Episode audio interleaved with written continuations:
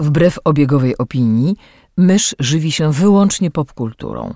Jest zwierzęciem stadnym, które lubi dzielić się tym, co znajdzie ze światem. Jej naturalnym sposobem komunikacji jest przerywany śmiechem słowotok. Słuchacie podcastu Myszmasz.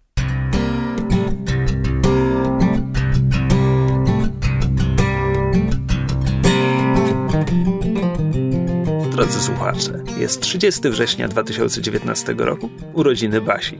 Zapraszam do 240 odcinka podcastu Myszmasz. Oczywiście mówiąc Basia, masz na myśli y, znaną, słynną wokalistkę jazzową Basię Trzeczylewską. Oczywiście, że tak. Oczywiście, że tak. Jazzową i bossanową. Uuu, fancy. Prawda? Tak. E, jak słyszycie, e, e, jesteśmy tutaj ja i Krzysztof i to nie jest tak, że Kamil postanowił być dzisiaj nieśmiały i być cicho, tylko go nie ma, bo jest chory. Tylko mówiąc ja, nie przedstawiasz się słuchaczom. A bo to nie jest mój obowiązek. Krzysztofie, take it away. No więc ja jestem Krzysiek Ceran, a słyszeliście mysz. Halu! Tak, i to jesteśmy już wszyscy my w tym odcinku, gdyż albowiem Kamil się popsuł. Ale kiedyś wróci. No to się ludziom zdarza. No. Ja go naprawię. Tak, w związku z tym y, macie w Myszmaszu y, ten turnę, turnę z ciocią Myszą po wszystkich mężczyznach podsłuchane. Najpierw był Rafał, dwa tygodnie temu, teraz jest Krzysio. Może za dwa tygodnie będę tylko ja i Kamil, zobaczymy. Krzysio zostanie w domu, będzie miał wolne. Freelancer nigdy nie ma wolne. A tak. W każdym razie, y, tak, więc Rzeczy się działy. Rze rzeczy się działy. Jak nas nie było. Pa pająk, pająk wyszedł, ale wrócił, ale jeszcze nie do końca, bo teraz wszyscy piszą, że to jest już klepnięte, a tam Variety bodajże napisało, że nie tyle klepnięte, co wrócili do rozmów, ale pewnie przyklepią i nie wiem, jakoś nie mam siły, żeby się tym ekscytować w którąkolwiek stronę. Ja też nie. Poza tym, że fascynuje mnie internetowa narracja, z której wynikało, że to Sony jest tą złą korporacją, która nie chce się dzielić, e, nie chce się dzielić pająkiem, podczas gdy Disney był dosłownie jak Darth Vader w Imperium kontratakuje. Zmienił umowę i jak się nie podoba, to wypadł. Mm. No i Sony stwierdziło, że spróbuje wypaść, ale teraz zmienili zdanie. E tak, więc to chyba tyle, jeśli chodzi o newsy, które nas interesują. Ale ty pisałeś na fanpage'u podsłuchane, że jakby pająk cię interesuje ledwoletnio, ale za to bardziej cię interesuje crossover, który będzie zaraz w serialach CW. To znaczy interesuje o tyle o ile, jakby i tak obejrzę wszystkie filmy z MCU, no bo nie wiem, co musieliby zrobić, żebym przestał na nie chodzić. E, natomiast jeśli chodzi o jakiś emocjonalny stosunek, to seriale CW w tym momencie nie oglądam żadnego z nich. Wciąż mam zamiar nadrobić e, Legends of Tomorrow, ale jestem cały sezon do tyłu. Ale to taki fantastyczny serial do lecenia, wiesz, w tle, nie wiem, gotowania, obiadu, sprzątania, prasowania. To jakby możesz sobie puszczać w tle. Może, może. Po prostu ostatnio nie... Przez ostatni rok z haczykiem nie miałem, nie miałem okazji, żeby się za niego zabrać, e, ale wciąż mam zamiar go nadrobić. Natomiast crossover obejrzę bez względu na to. Na przykład w zeszłym roku obejrzałem ten crossover abstrahując od tego, że nie oglądałem żadnego jakby Arrowa, Flasha, Supergirl, żadnych z tych seriali nie oglądałem, crossover wciąż mi się podobał. No, to oni tak kręcą chyba też, że nie ma jakiejś wielkiej potrzeby. E, tak. Plus mam zamiar zacząć oglądać Batwoman, jak już ruszy przez mój sentyment do postaci komiksowej, bo, bo nie do pani aktorki Ruby Rose, bo już widziałem ją w zeszłorocznym crossoverze i ale słuchaj, ale obejrzałem pięć sezonów Arrowa, który też miał drewno w roli głównej, więc może, może przy Batwoman też mi to nie przeszkodzi. E, natomiast tak, no, tutaj mają e, ich tegoroczny crossover to będzie kryzys na nieskończonych ziemiach, więc żeby E, żeby doskoczyć do tytułu i tego, co on sugeruje, CW ogłasza, że oczywiście znowu się tam spotkają ludzie z głównego świata i ze świata Supergirl, ale do tego będą jeszcze postaci ze światów i tutaj są zapowiedzi i tak dalej. No i od dawna była mowa na przykład o tym, że a, Maria, o czym była mowa? Tom Welling znowu będzie Supermanem Smallville'owym. To o. chyba zostało oficjalnie powiedziane. Nie jestem pewien, czy oficjalnie. Na pewno Tom Welling będzie w tym crossoverze. Fajnie. E, Brandon Roof po, po raz pierwszy od 13 lat założył kostium Supermana, tylko nie, nie będzie Supermanem Superman Returns, będzie Supermanem inspirowanym Kingdom Come, czyli tym z siwizną na skroniach. Główna różnica. E, to, co mnie strasznie podjarało, kiedy to ogłosili parę miesięcy temu, to jest to, że wzięli Kevina Conroya, żeby po raz pierwszy zagrał Bruce'a Wayne'a na żywo, na żywo w live głosem. action. Tak. A co więcej, ponieważ jest już w swoim wieku, będzie grał starego Bruce'a Wayne'a. Mm. e, czyli Poezja. rolę, którą zagrał w Batman Beyond. Przez co ja strasznie liczę, że jakiś Terry McGinnis tam mignie, chociaż trochę w to Hmm. nie wierzę, ale, ale bym się strasznie ucieszył. E, więc po prostu no, zapowiada, się, zapowiada się straszny fanserwis, rozpisany chyba na pięć odcinków, bo w tym Uf. roku, no bo w tym roku to będzie crossover Arrowa, Flasha, Batwoman, która już ruszy, Mhm. Legend, Legendy przesiedziały zeszłoroczny crossover, ale w tym roku wezmą udział e, i Supergirl. Wszystkie pięć tych seriali. A to w sumie będzie zabawnie, biorąc pod uwagę, że Brandon Ruth grał w Legendach i chyba jego postać jakby... Ray Palmer wciąż jest w Legendach. Jest.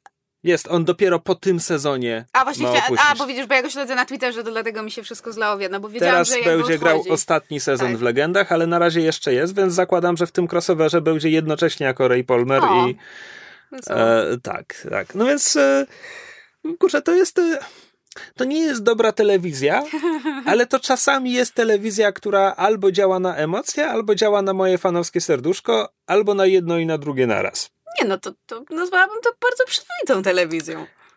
Nie, Masz za, sympatyczną. masz, masz za zbyt wygórowane wymagania. To, to nie jest dobra telewizja, to nie bywa powiedziałam dobra, sympatyczna. powiedziałam przyzwoita. A to wciąż wysoka poprzeczka. Przestań! Oglądałaś te seriale? Tak! Znaczy, Aroła nie zdzierżyłam, for obvious reasons. To widzisz. No bo...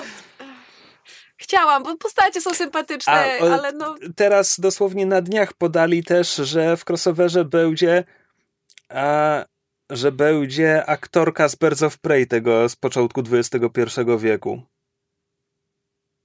Mówisz tak, jakbym wiedziała. We chodzi. wczesnych latach 2000 był serial Birds of Prey, którego bohaterkami była Huntress, Black Canary i bodajże Było coś takiego. Oracle, Oracle których być. przeciwniczką była Harley Quinn w wieku nieco średnim.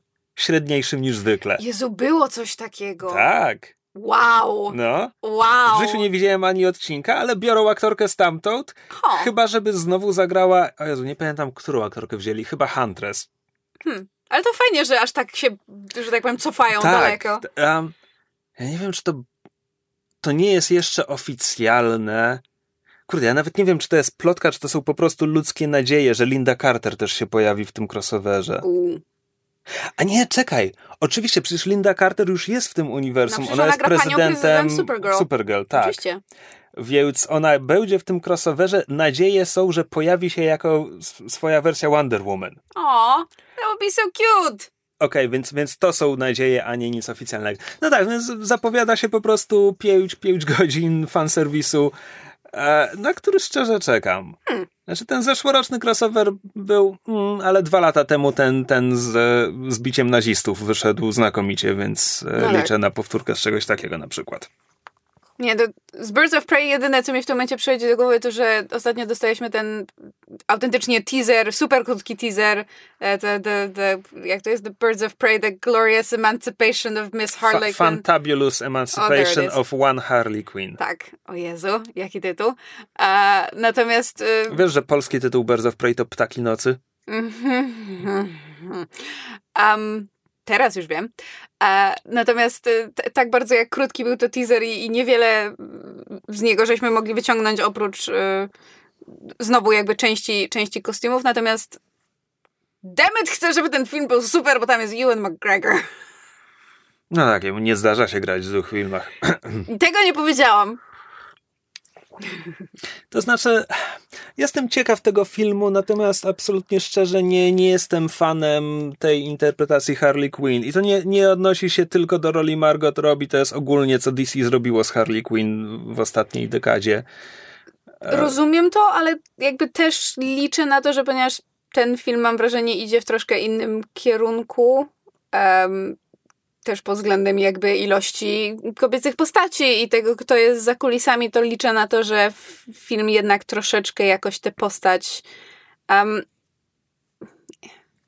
chciałam powiedzieć jak, jakby było po polsku, że, że, że they're gonna ground her, że jakby nie uczłowieczyć, nie no jakoś nadadzą temu więcej, więcej sensu, jakieś więcej, więcej mięsa w tym będzie. Może, No bo teraz to jest taki chodzący stereotyp, no. może. Może. Znaczy, kiedy narzekam na komiksy, wiesz, oni w DC po prostu stwierdzili, że chcą mieć swojego Deadpoola i wepchnęli Harley Quinn w ten, w ten archetyp. Mhm. Co jakby nie moja bajka. A czy teraz nie wyszła, mam wrażenie, przed chwilą pierwszy tom um, Harlin Stiepana Sliedzika? No właśnie, bo ja też go śledzę na Twitterze i jakby it looks interesting. Znaczy to jest zeszyt bodajże, to, to, to nie są... Nie?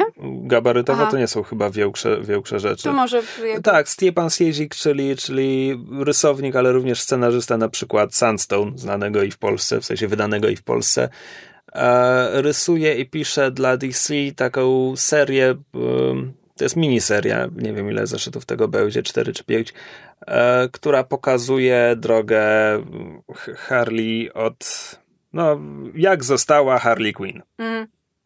A nie czytałem tego, szczerze mówiąc, więc nie wiem. Znaczy ja widziałam jakby te fragmenty, które, które Stepan właśnie rzucał na, na Twittera, jakieś tam, wiesz, splash page, jakieś pojedyncze kadry. Wiem, Wyglądało wiem, że, ciekawie. wiem, że podjął odważną decyzję artystyczną, żeby w tej, w tej serii wprowadzić seksownego Jokera. Nie wiem, jak się z tym czuje, ale No, słuchaj, no. Nie takie rzeczy ludziom po głowach chodziły. E, tak. Ale to tyle z newsów. Ale ponieważ nie widzieliśmy się cały miesiąc, znaczy myśmy się widzieli, ale słuchacze nas, ciebie nie słyszeli cały miesiąc, to jestem święcie przekonana, że w tym czasie zdążyłeś przeczytać milion książek. Może nawet milion dwie. mil, milion nie, bo nie mam dobrego tempa w tym roku, ale owszem i chciałem, chciałem się podzielić uwagami. E, To będzie kołcik tematyczny. E, Mianowicie to będzie kołcik tematyczny poświęcony powieściom Ann Leckie, tylko i wyłącznie, które czytałem nie wszystkie w tym miesiącu, ale w trakcie tego roku.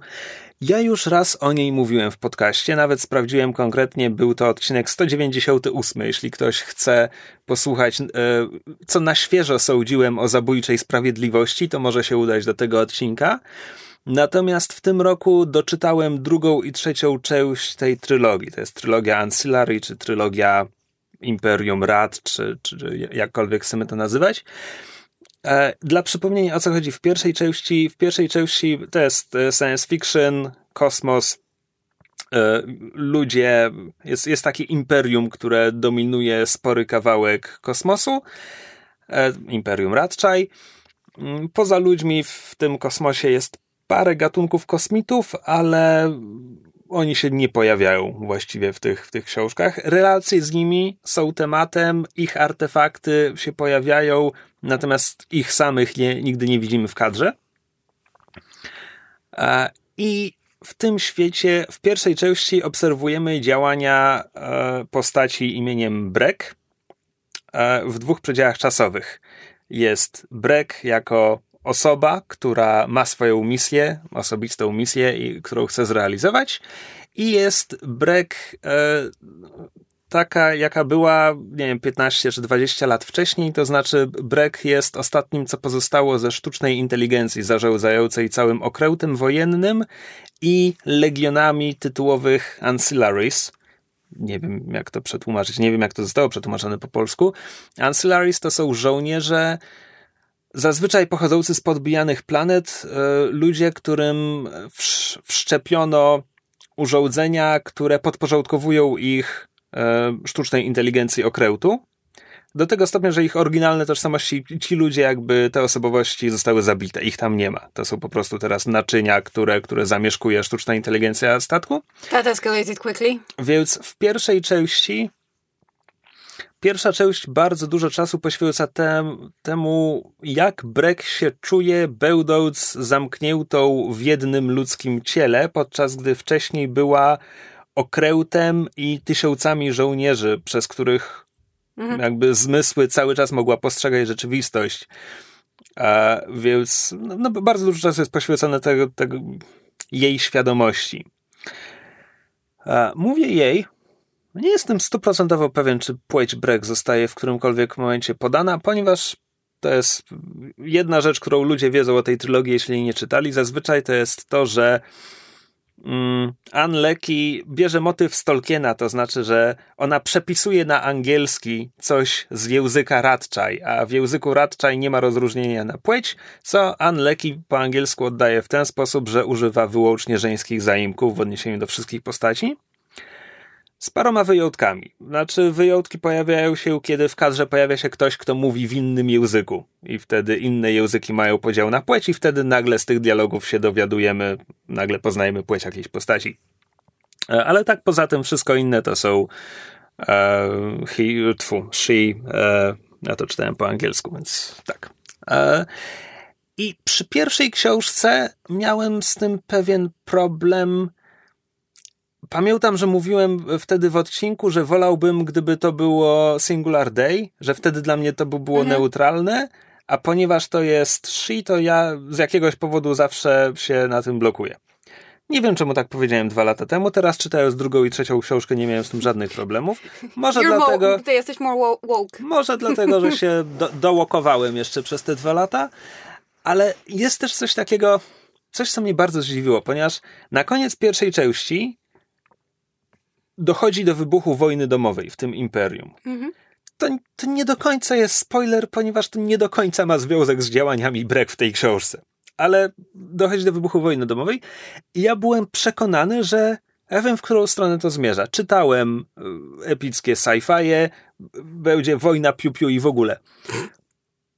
Po czym sięgam po drugą książkę i nagle się okazuje, że Breck dalej realizuje swoją prywatną misję e, i druga i trzecia książka są zamknięte w obrębie jednego układu planetarnego, e, gdzie właściwie jest jedna planeta i krążąca po jej orbicie stacja kosmiczna. I akcja zostaje zamknięta w, niemal wyłącznie w tym jednym miejscu. Wojna domowa owszem się toczy i ma pewien wpływ na wydarzenia w systemie, ale skala jest bardzo tak zminimalizowana, jakby do tego stopnia, jakby gdybym miał to bardzo uprościć, to podczas gdy pierwsza część ma te ma te dwa wątki, jeden w teraźniejszości, drugi 20 lat temu i wprowadza nas ten cały świat, jest ten wysoki próg wejścia i tak dalej.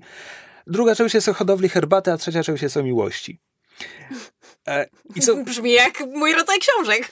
To są świetne książki. To są jedne z najlepszych ja książek, jakie przeczytałem w ciągu ostatnich wielu lat. Są naprawdę super.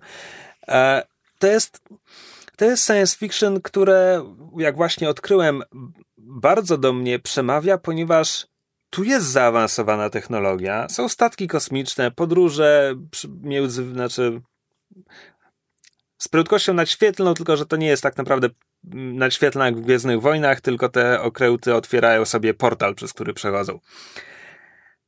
Przy czym Ann Leckie kompletnie nie interesuje, jak to działa. To działa. O! Kropka. O, to mój rodzaj science tu fiction. absolutnie nie ma technobubble na zasadzie, że no wiesz, bo silniki generują pole, Boże, które coś nie. tam nie. Tutaj jest po prostu to działa. I masz, masz powiedziane to działa, masz powiedziane jakie są efekty tego, że działa, mhm. ale absolutnie nie ma wgłębiania się i próby wytłumaczenia jak to działa. Kompletnie. Zamiast tego Leki jest zainteresowana właśnie tą kwestią osobowości, tożsamości, relacji ludzi ze sztucznymi inteligencjami, relacji, relacji sztucznych inteligencji ze sobą. Mhm.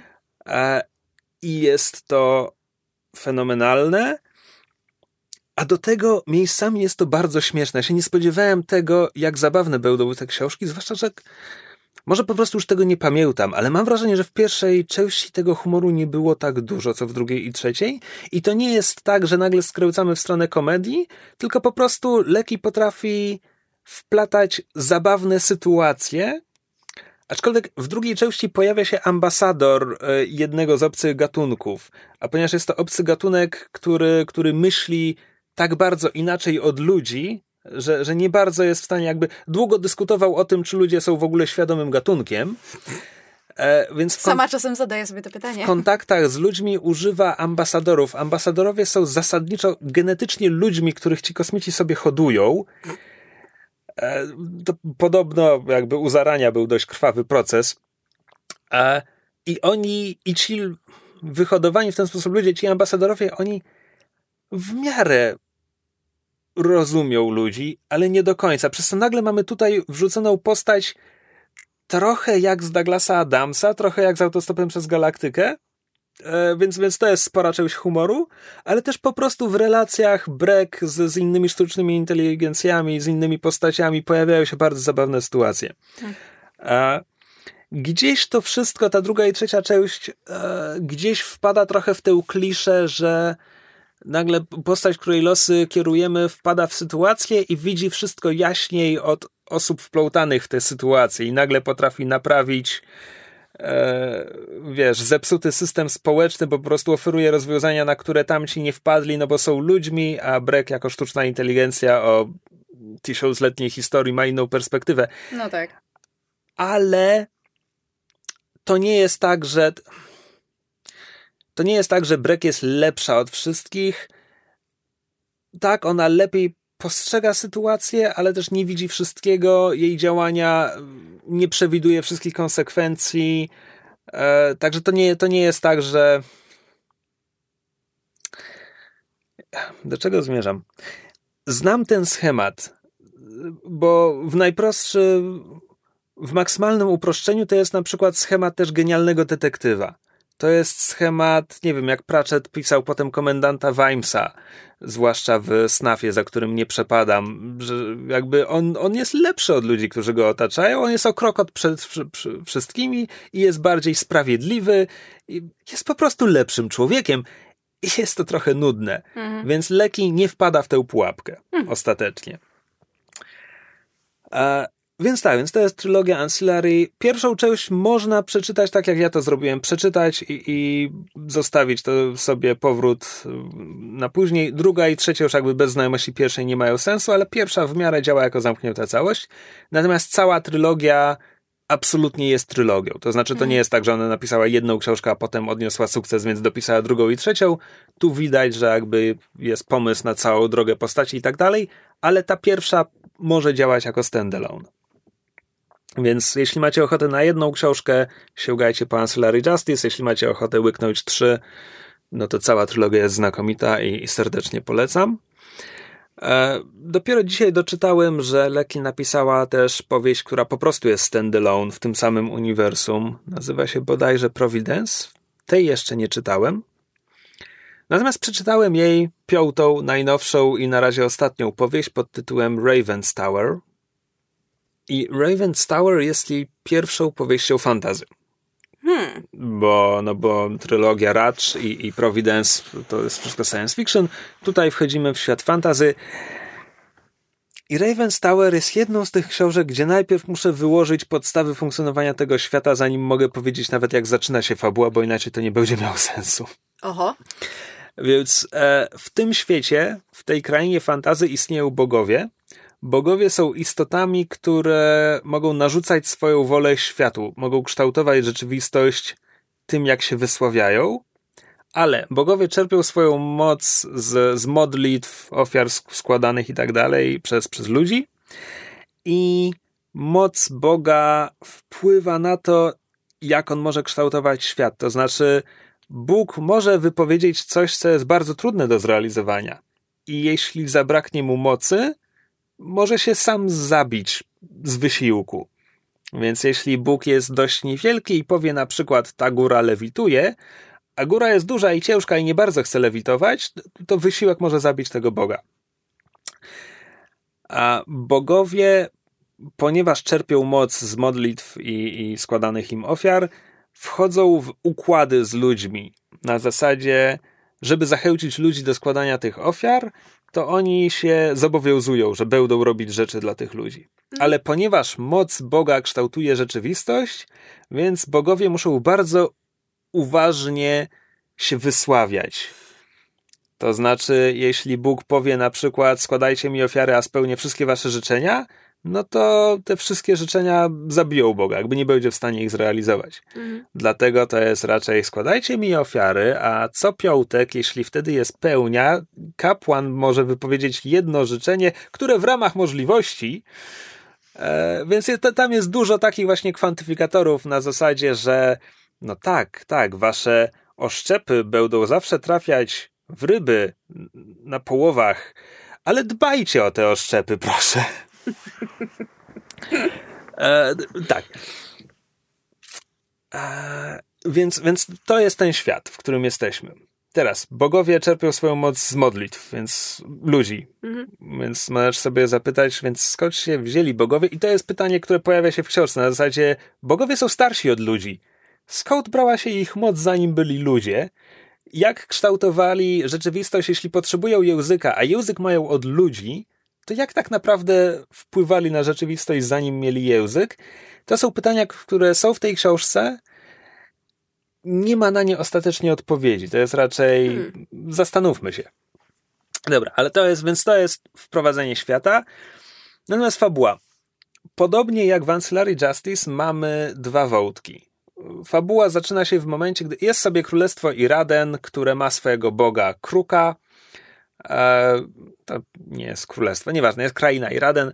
E, jest tam bóg Kruk i Kruk ma taką umowę z mieszkańcami, że jeden e, Iradeńczyk zawsze będzie wybranym kruka, będzie, będzie mu służył, będzie miał większe przywileje od wszystkich innych, jest nietykalny, ktokolwiek próbuje go zabić, na miejscu pada trupem. Bóg tak powiedział, więc tak się dzieje. Ale kruk jest tak nazywany, ponieważ lubi zamieszkiwać w krukach. No, a kruki, ptaki jakby trochę sobie pożyją, ale zasadniczo krócej od ludzi. Więc kiedy umiera kruk, który akurat nosi Boga, to ten ludzki namiestnik w tym momencie musi poświęcić swoje życie. To jest ten układ, że namiestnik będzie składał ofiarę z człowieka, z siebie, kiedy życie danego kruka się skończy i potem on zostanie zastąpiony przez swojego dziedzica. Powieść zaczyna się w momencie, gdy dziedzic przyjeżdża do stolicy, żeby objąć e, ławę w wieży kruka po swoim ojcu i towarzyszy mu e, główny bohater książki, Eolo, który jest jego prawą ręką, a jest również e, transmężczyzną. To nie ma dużego znaczenia dla fabuły, po prostu jest. I dziedzic Małat przyjeżdża i odkrywa, że został wezwany, ponieważ jego ojciec był umierający. Nie, ponieważ Kruk był umierający. Ponieważ Kruk był umierający, więc y, Małat przyjechał do stolicy, spodziewając się, że w momencie, gdy Kruk umrze, jego ojciec odbierze sobie życie, a on zostanie nowym kruczym namiestnikiem. I na miejscu odkrywa, że nie do końca, ponieważ na, na ławie y, w roli namiestnika zasiada już jego wuj, który nie był dziedzicem, który nie miał zostać mhm. namiestnikiem. No więc Małat y, jakby wyraża zdumienie. Ej, co jest? Tak, a potem, a potem zaczyna, zaczyna, stwierdza, że coś tutaj jest. A, bo, bo, bo zostaje powiedziane, że jego ojciec zniknął. Zniknął, nie złożył ofiary z siebie, kiedy, kiedy kruk umarł, w związku z czym Bóg prawdopodobnie jest rozgniewany, trudno powiedzieć, więc w ogóle jest dużo wątpliwości, no i Małat chce to wszystko wyjaśnić, a Eolo mu w tym pomaga. To jest jeden wątek. Drugim wątkiem jest historia jednego Boga. E, początkowo można mieć wątpliwości, ale dość szybko mamy powiedziane, że Bóg, który opowiada tę historię, to nie jest kruk. To jest jakiś inny Bóg, ale on w tym momencie przebywa w tej stolicy. A wiemy to, ponieważ ponieważ wątek Boga jest pisany pierwszoosobowo, Bóg jest narratorem całej tej powieści, natomiast wątek Eolo jest pisany w drugiej osobie. To Bóg opisuje, zobaczyłem cię Eolo, jak przyjeżdżasz do miasta. Mhm. O. E, a ponieważ Bóg zobaczył Eolo, no to z tego wiemy, że ten Bóg jest obecny gdzieś, gdzieś w tym mieście, skoro to tutaj widzi. Bogowie nie są wszechwiedzący w mhm. tym uniwersum. Okej, okay, więc to jest świat, to jest zawiązanie akcji, początek fabuły. A Jak na razie brzmi fajnie. To jest fajne. Mhm. Jeśli mam jakieś ale. Jakie właściwie mam ale? Mam ale takie, że to. Ostatecznie mam wrażenie, że to jest trochę bardzo, bardzo, bardzo rozbudowane opowiadanie, a nie powieść, hmm. ponieważ w finale spodziewałem się, że zostanie wyłożona skomplikowana intryga, która doprowadziła do tego, że wydarzenia są takie, jakie są, mhm. podczas gdy w finale mamy powiedziane, że to nie było potrzeby na żadną skomplikowaną intrygę. I chociaż to się wpisuje w to, co już przez całą książkę dowiedzieliśmy się o świecie i mechanizmach funkcjonowania tego wszystkiego, to wciąż miałem takie wrażenie, że kurczę, to jest jednak strasznie pospieszne zakończenie i liczyłem to nie jest tak, że liczyłem na więcej, jeśli chodzi, wiesz, o, o narrację, tematy, nakreślenie postaci, bo to wszystko tu jest. Liczyłem po prostu na więcej, jeśli chodzi po prostu o fabułę i rozwój mm. wydarzeń. Przy czym wciąż jakby bardzo dobrze się bawiłem przy tej książce. Wciąż jest tutaj sporo ciekawych e, tematów poruszonych. Musiałem doczytać, czy to jest standalone, czy to jest początek kolejnego cyklu. Wszystko wskazuje na to, że to jest standalone, więc to jest po prostu. Hmm.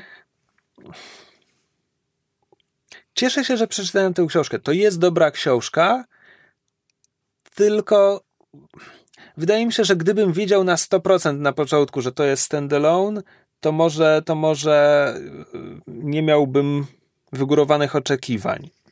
I znowu, to jak to jest napisane, to jak są skonstruowane postaci, to jest wszystko bardzo fajne. Hmm. Po prostu ostatecznie, jak rozpiszesz sobie, co właściwie się wydarzyło, to nie ma tego bardzo wiele. Hmm. Ale niektóre książki takie są po prostu.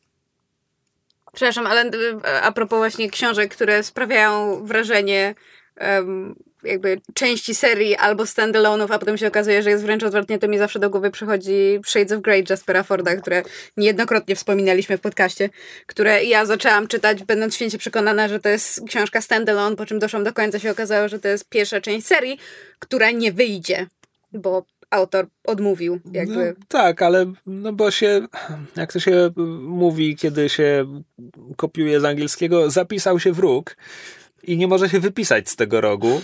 Tak. E, I Shades of Grey działa jako standalone. Działa, ale to, to po prostu, wiesz, to była tak fajna książka i ten świat i ta intryga, która tam była. Jakby jak, jak najbardziej widzę, gdzie to się mogło dalej potoczyć. E, I no chciałam, chciałam móc tego doświadczyć. No, no ale tak. Rozumiem. Przeczytaj Early Risera. A to jest ta, ta jego inna książka, o której mówiłeś? Standalone. Mhm. Przypomina Shades of Grey na wiele sposobów. No będę musiała sięgnąć.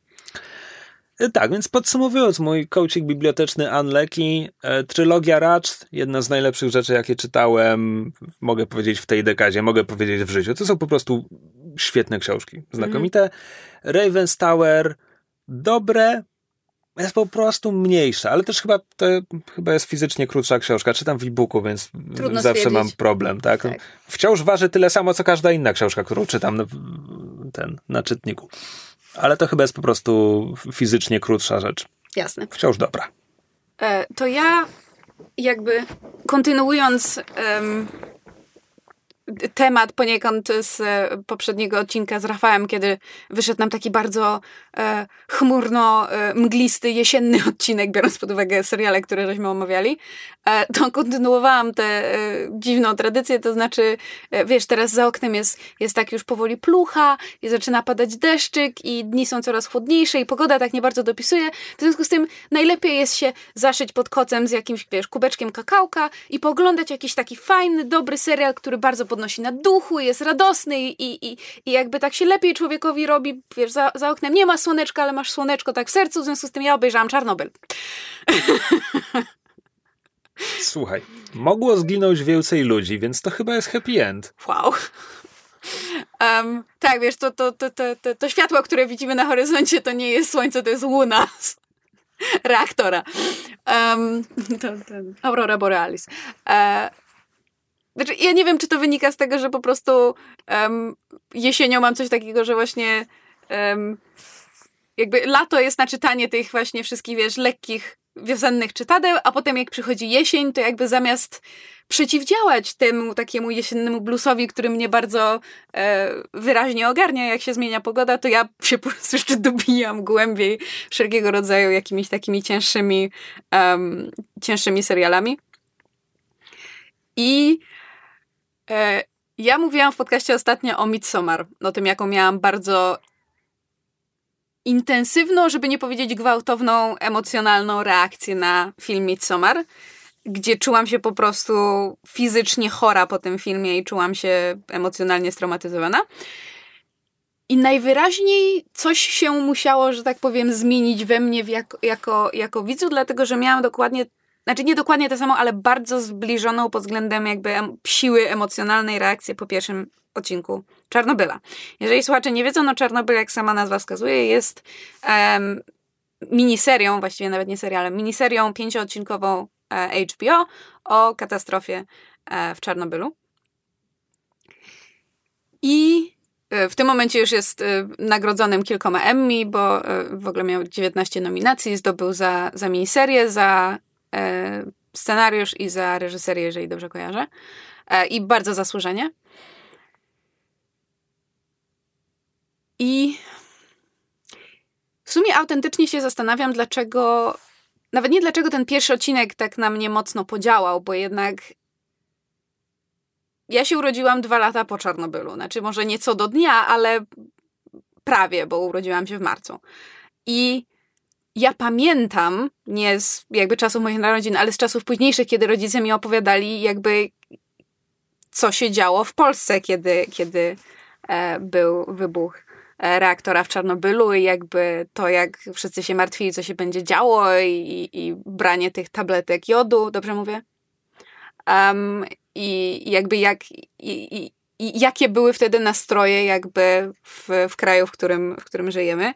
I wtedy tego nie rozumiałam, a jakby teraz, prawda, będąc starsza i oglądając ten serial i mając świadomość znaczenia tego wszystkiego, co się stało i jakby to też jak serial przedstawia um, wydarzenia. Jakby głównym tematem serialu jest kwestia prawdy, co jest o tyle jakby y, y, ironiczne w pewnym sensie, że serial ma sporo nie chcę tego nazwać przekłamaniami. Przeinaczeń.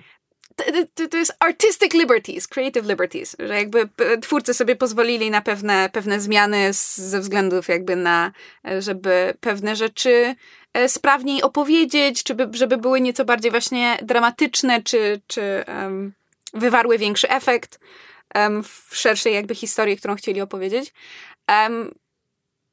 I właśnie ten element tej jakby prawdy, tego jak bardzo serial nam pokazuje, że próbowano ukryć prawdę o Czarnobylu, że e, nie wierzono ludziom, którzy mówili, co się dzieje, albo jak wygląda sytuacja, to jak bardzo im nie dowierzano, jak bardzo ludzie mieli po prostu klapki na oczach i robili rzeczy, bo, bo nie wiem, uznawali, że, że, że podejmują właściwe decyzje.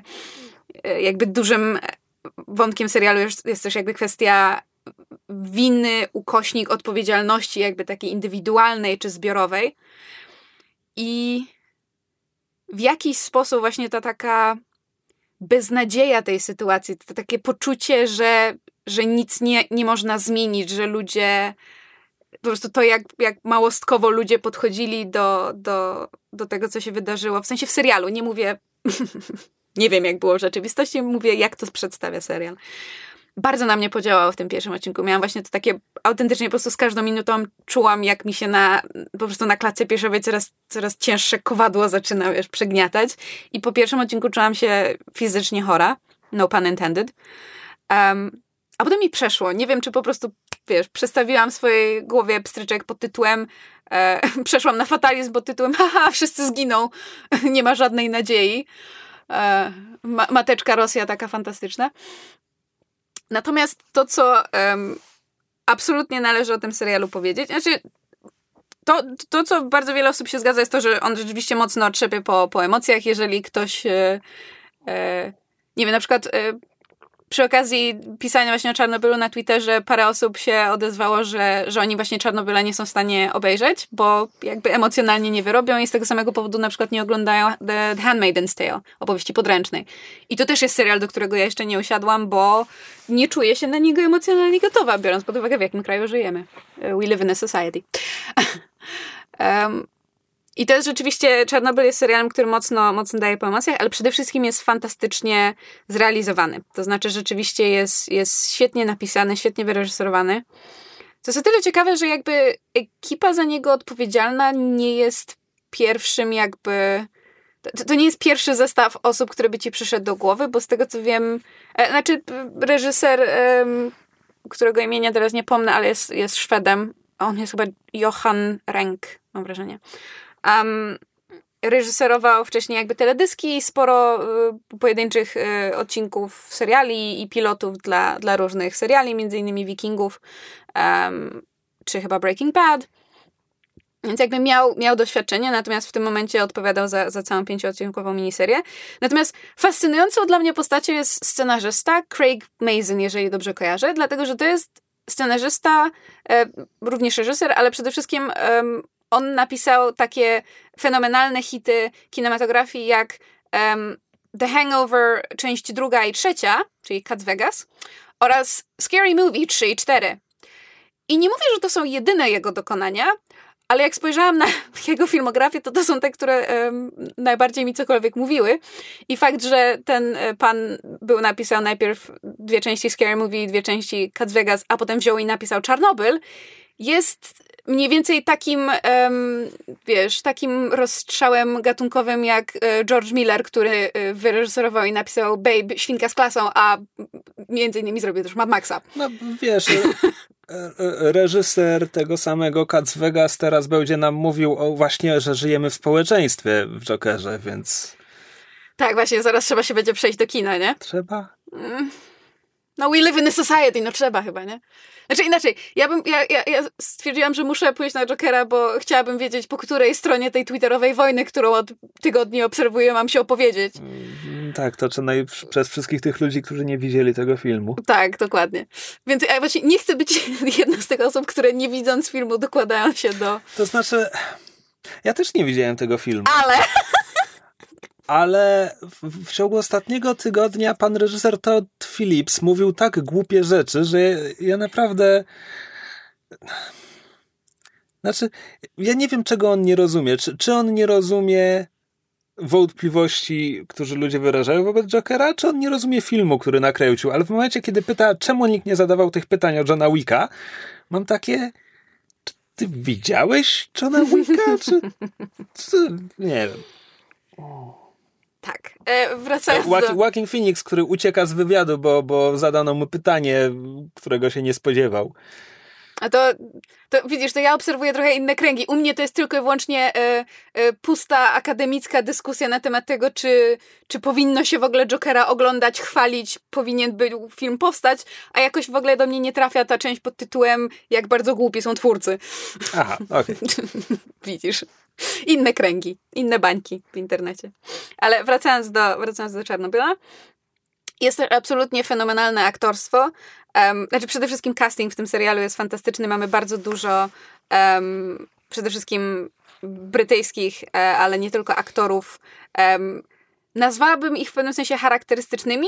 To znaczy, część z nich to rzeczywiście są aktorzy, którzy są znani z tego, że grają charakterystyczne role, a część z tego to są po prostu aktorzy, którzy mają charakterystyczne twarze. I ja ich nigdzie indziej nie widziałam, oprócz tego serialu. W Czernobylu jest Jared Harris i Stellan Skarsgård? Tak, to jakby to są trzy główne jakby, e, trzy główne role, takie najbardziej rozpoznawalne nazwiska w serialu, które przynajmniej mi coś mówią, no to to jest Jared Harris jako e, profesor Legasow, czyli jakby ten główny naukowiec, który mówi, że e, hej, słuchajcie, sytuacja wcale nie jest tak opanowana, jak wszyscy mówią, jeżeli zaraz czegoś nie, zro nie zrobimy, to Stefan, Stefan, to jebnie. A się już jebło, przestańmy udawać, że nie jebło. jest e, e, Stellan Skarsgård jako minister Szczerbina, który tam był e, ministrem od e, paliwa i energii, czyli jakby głównym e, głównym powiedzmy działaczem partyjnym, który tam to właśnie ze strony e, rządu nadzorował? I, i, i pomagał Legasowo, Le, Legasowowi. Tak, tak to się odmienia, um, ogarniać sytuację. I jest Emily Watson jako Uliana Homiuk, um, naukowczyni z oj, Białorusi, nie z Ukrainy, z Białorusi, jeśli dobrze pamiętam, e, która jakby będąc, będąc na Białorusi orientuje się po, um, że tak powiem, po ilości promieniowania w powietrzu, że hej, coś jebło. W związku z tym osobiście jedzie do Czarnobyla, żeby im e, pomóc, bo jakby jest też naukowcem, e, jest fizykiem jądrowym, e, czy nuclear physicist, nuklearnym.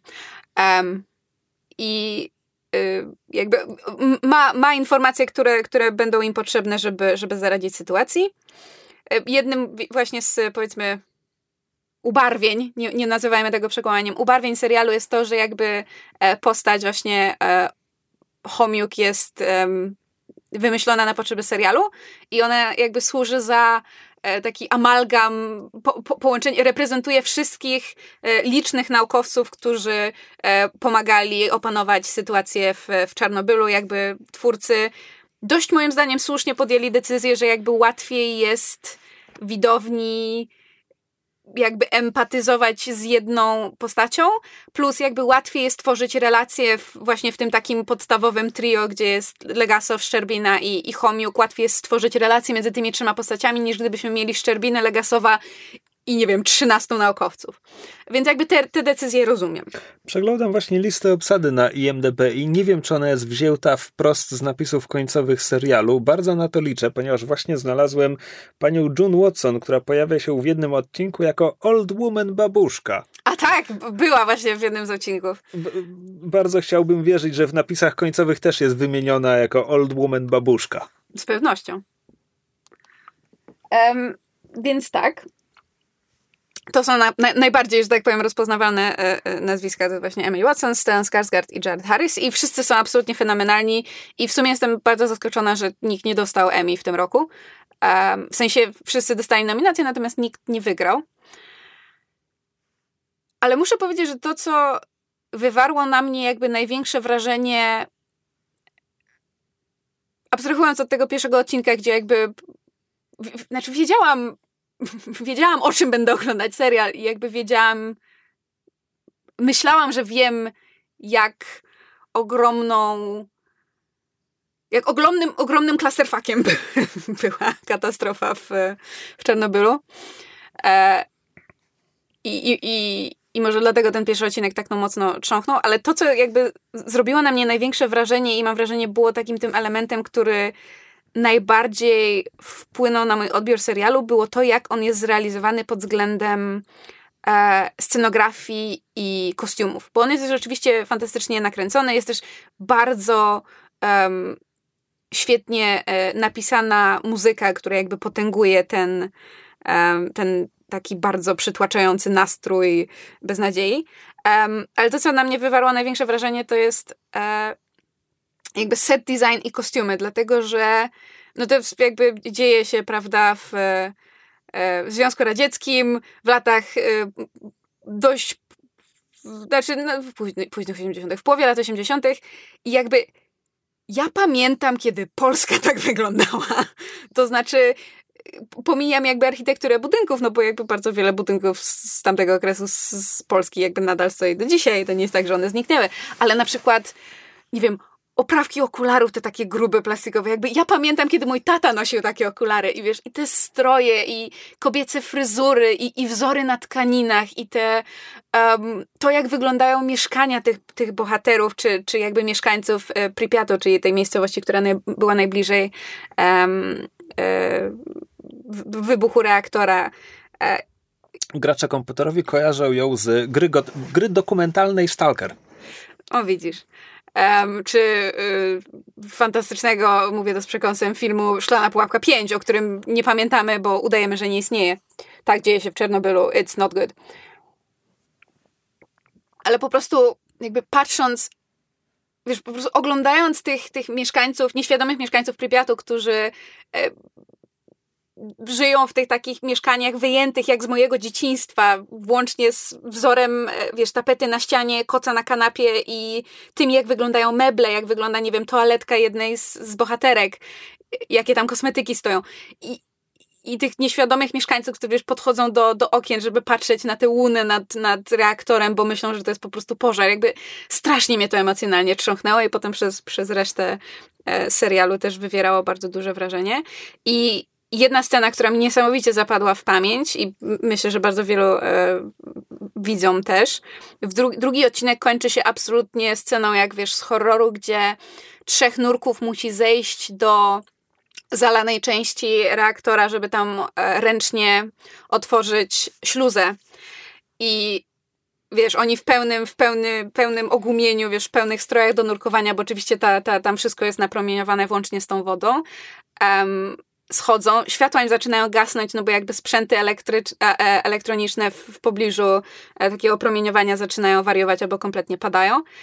Um, I mają przy sobie znaczy po polsku to się nazywa licznik Geigera, prawda? Ta, ta, tak. Ta. nie, bo po angielsku jest dosimeter, o czym ja nie miałam pojęcia, jakby w serialu się dowiedziałam, że to się nazywa dosimeter, czyli właśnie ten licznik.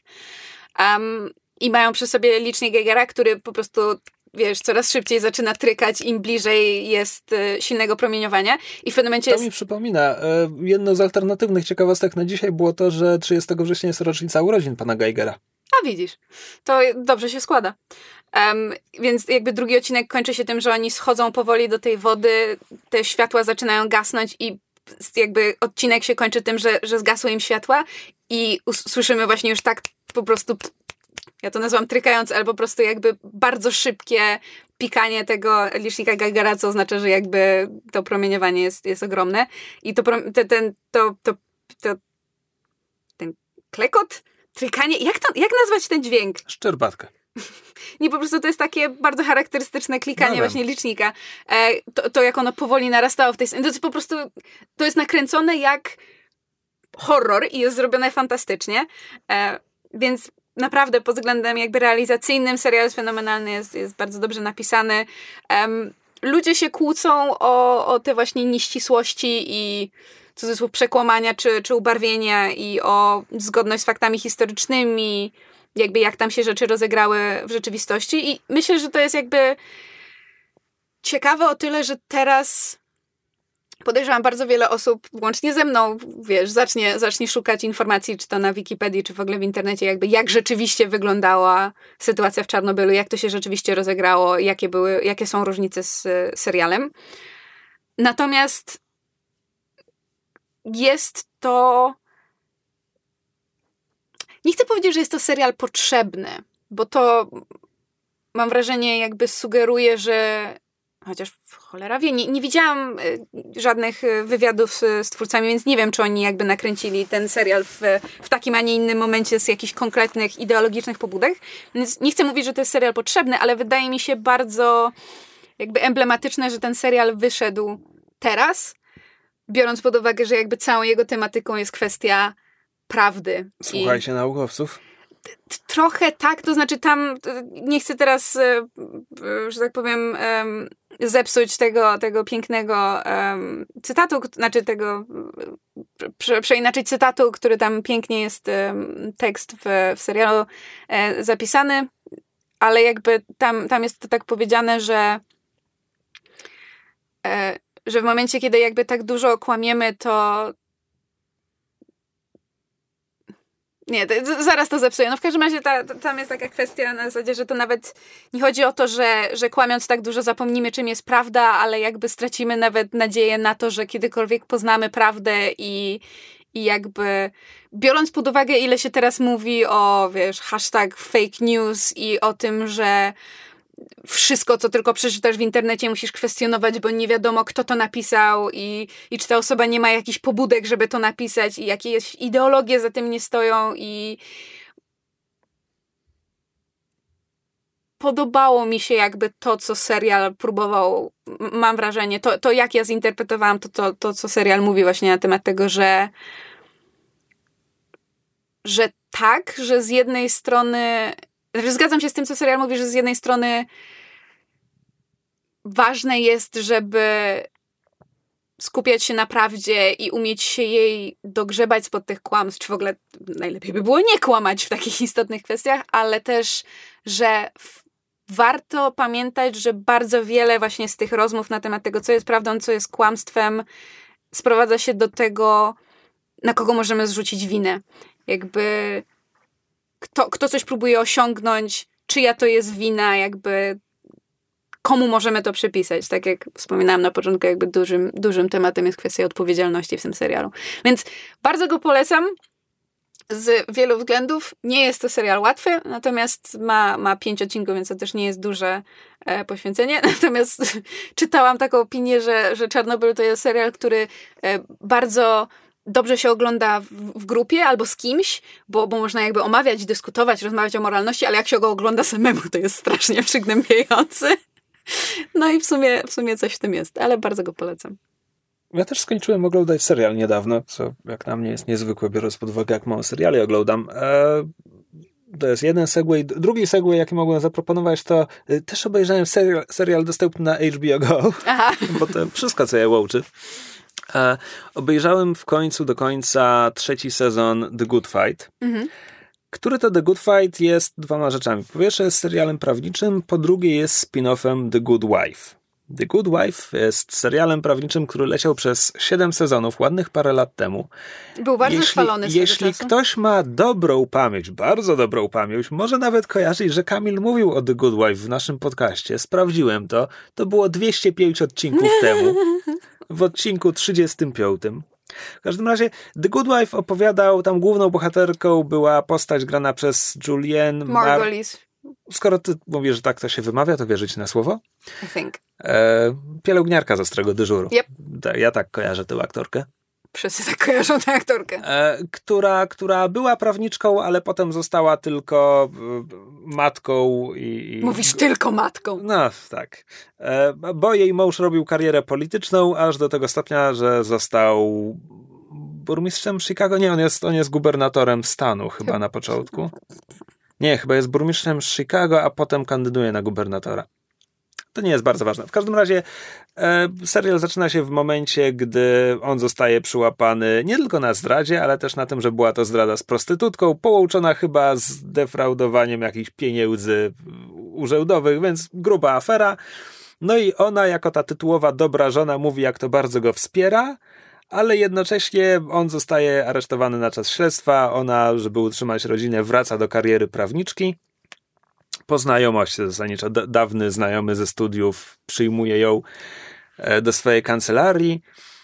I tak się zaczyna całe długie siedem sezonów. Good Wife jest bardzo dobrym serialem mają bardzo fajne case'y prawnicze, już pomijając tak. jakby losy bohaterów i tam ich tak. osobiste perypetie. Ale jeszcze wracając do losów bohaterów, ponieważ e, tam główna bohaterka w tej kancelarii, w pierwszym sezonie w tej kancelarii jest druga partnerka, grana przez e, Christine Barański, tak, Diane Lockhart, która w pierwszym sezonie ma taką antagonistyczną relację z główną bohaterką.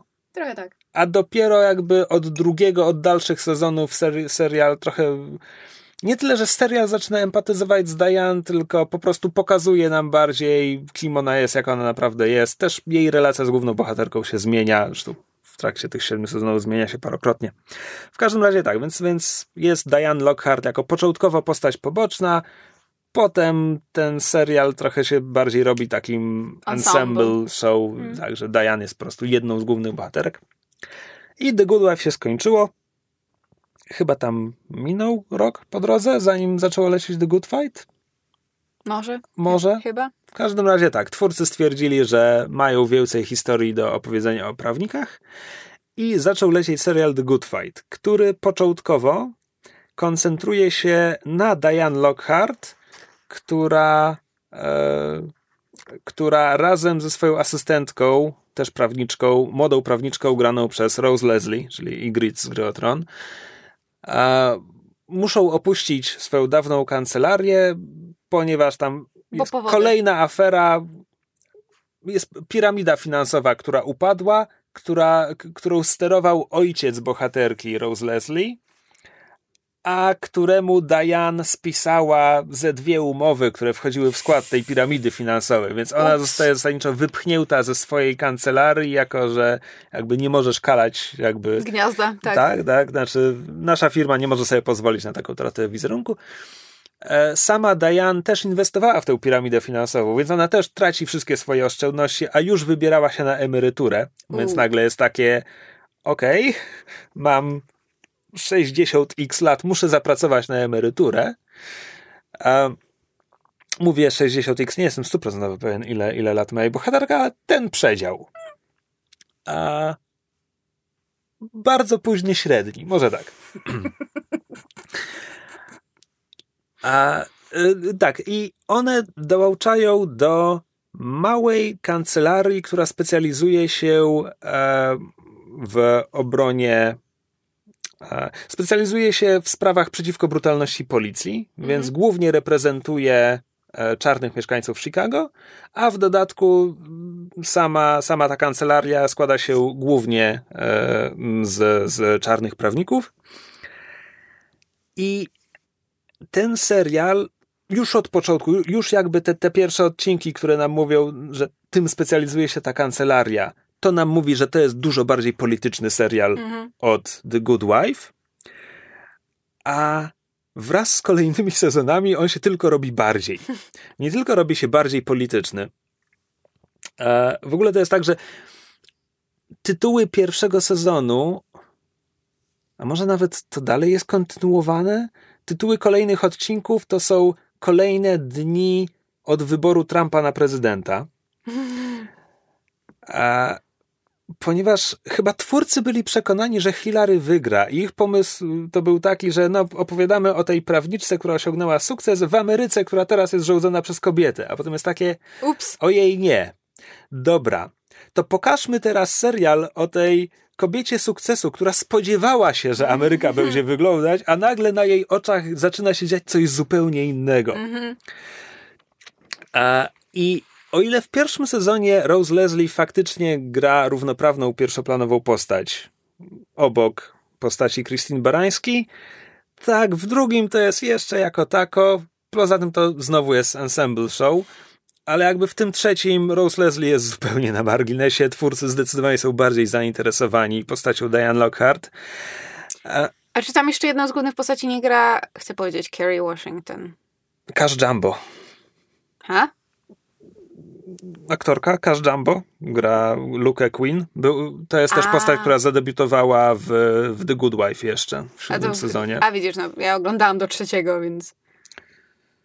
E, kto jeszcze gra w The Good Fight? E, śledczego tej kancelarii gra Niambi Niambi. A Delroy Lindo gra jednego z partnerów założycieli kancelarii, jest fenomenalny. E, Sarah Steele jest najpierw jest jako sekretarka, potem też prze, przekwalifikowuje się na śledczą. Sarah Steele to gra postać Marisi Gold, ona była w The Good Wife, ona była córką postaci Nightcrawlera, wyparował mi Nightcrawler z pamięci. Yy, Eli Gold? Tak, Czy ale konkretnie chodziło mi o aktora. Cumming. Tak. E, A, natomiast nie wiem, no Odra McDonald, czy ją pomyliłaś z Kerry Washington? Może, ale to w takim razie, że tak powiem, Odrze bardzo duży komplement mam wrażenie dałam, bo Kerry jest chyba od niej młodsza. Prawdopodobnie. tak. E, tak, w każdym razie, więc Czym jest The Good Fight? The Good Fight jest proceduralnym serialem prawniczym, gdzie każdy odcinek to jest zamknięta sprawa. Podobnie jak w The Good Wife, to są często sprawy inspirowane tematami z pierwszych stron gazet. Mhm. To są kwestie. Tam się pojawiają zresztą fikcyjne wersje, gdzie bardzo wyraźnie o kogo chodzi.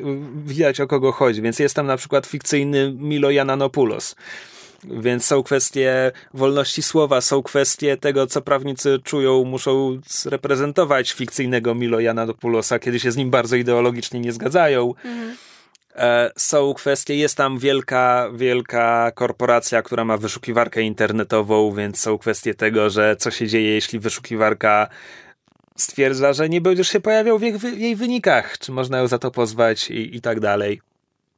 A w ogóle jest tam wielu bardzo dobrych aktorów. E, Alan Alda pojawia się jako prawnik starej daty, który... Ojej. Na przykład jest, jest odcinek, gdzie on właśnie reprezentuje Milo Jananopoulosa fikcyjnego, e, bardzo nim gardząc, ale stwierdzając, że jego sprawa jest przyczynkiem, żeby zaatakować to fikcyjne Google za współpracę fikcyjnego Google z chińskim żołdem mm. I, mhm. i to, jak to się ma do wolności słowa.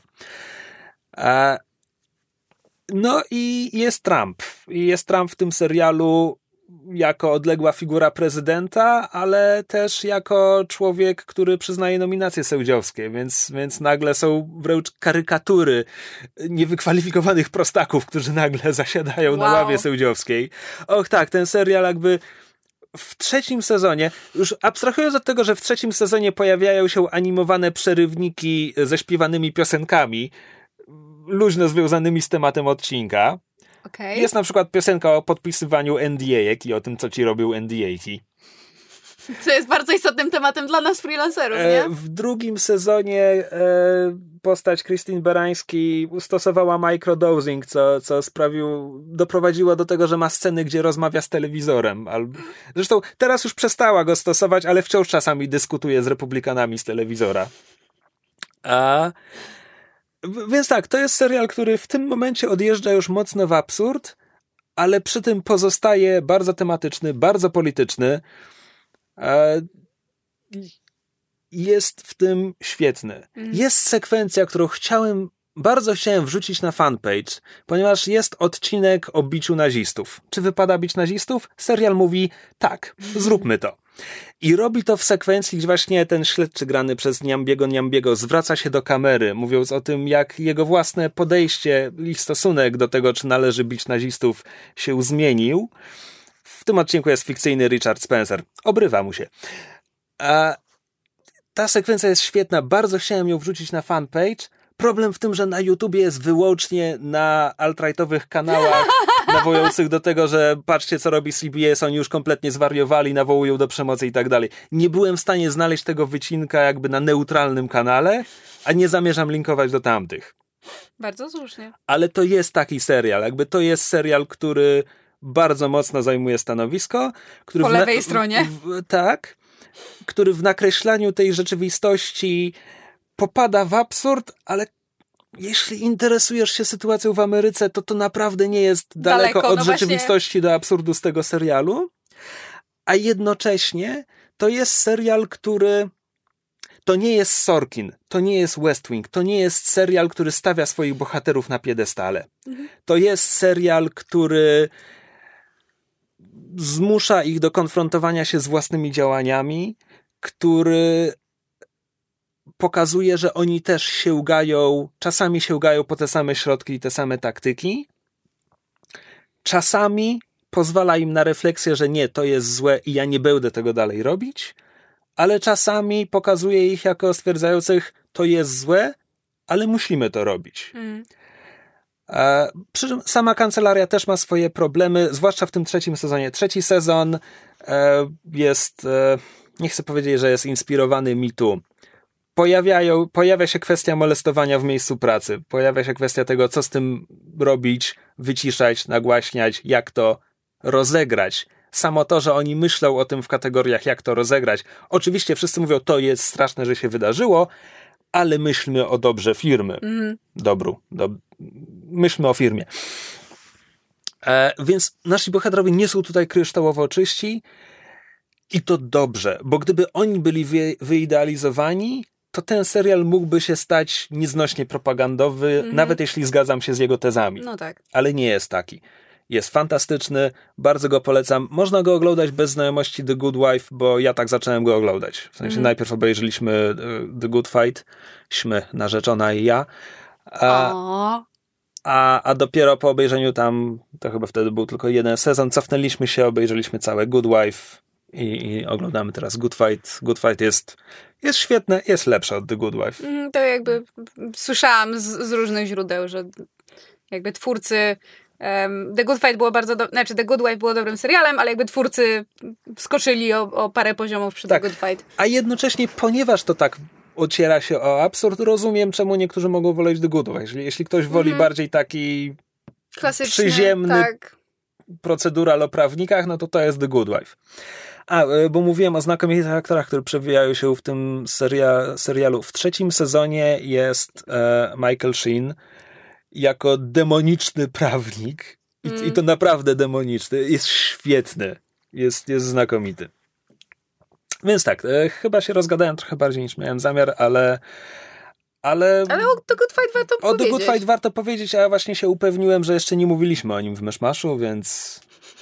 O. A, a przynajmniej w wyszukiwarce nie wyskakuje. Wiesz co, jakby fakt, że o czymś już mówiliśmy w Myszmaszu nigdy nas wcześniej nie powstrzymywał, więc Też prawda. let's, let's, you know, nie pozwalajmy, żeby teraz nas zatrzymywało. Dobrze, e, i zanim się rozejdziemy do naszych e, domów, e, dostaliśmy maila od słuchacza.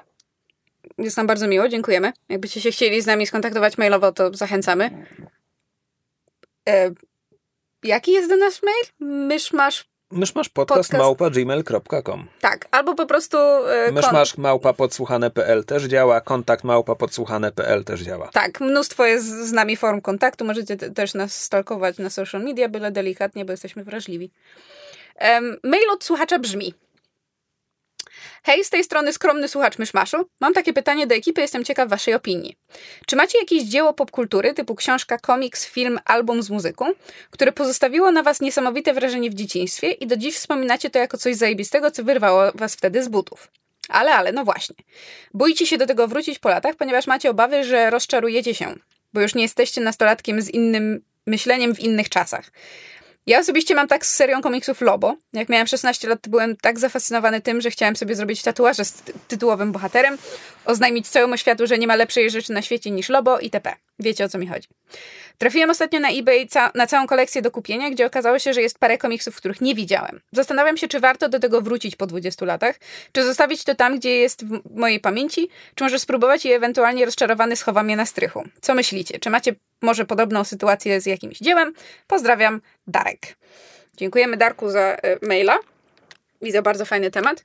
Um, więc ja mam tutaj y, trochę takie na dwoje babka wróżyła. To znaczy, jestem zdania, i im jestem starsza, tym bardziej się do tego przychylam, że są, że, że warto wracać do rzeczy, które zrobiły na nas wrażenie. Ja, oczywiście zakładając, że mamy na to czas, bo teraz wiesz, jednym z tych takich elementów popkultury jest, jest to, że jest taki przesyt nowych rzeczy, że ciężko znaleźć czas na nowe rzeczy, a co dopiero na wracanie do starych.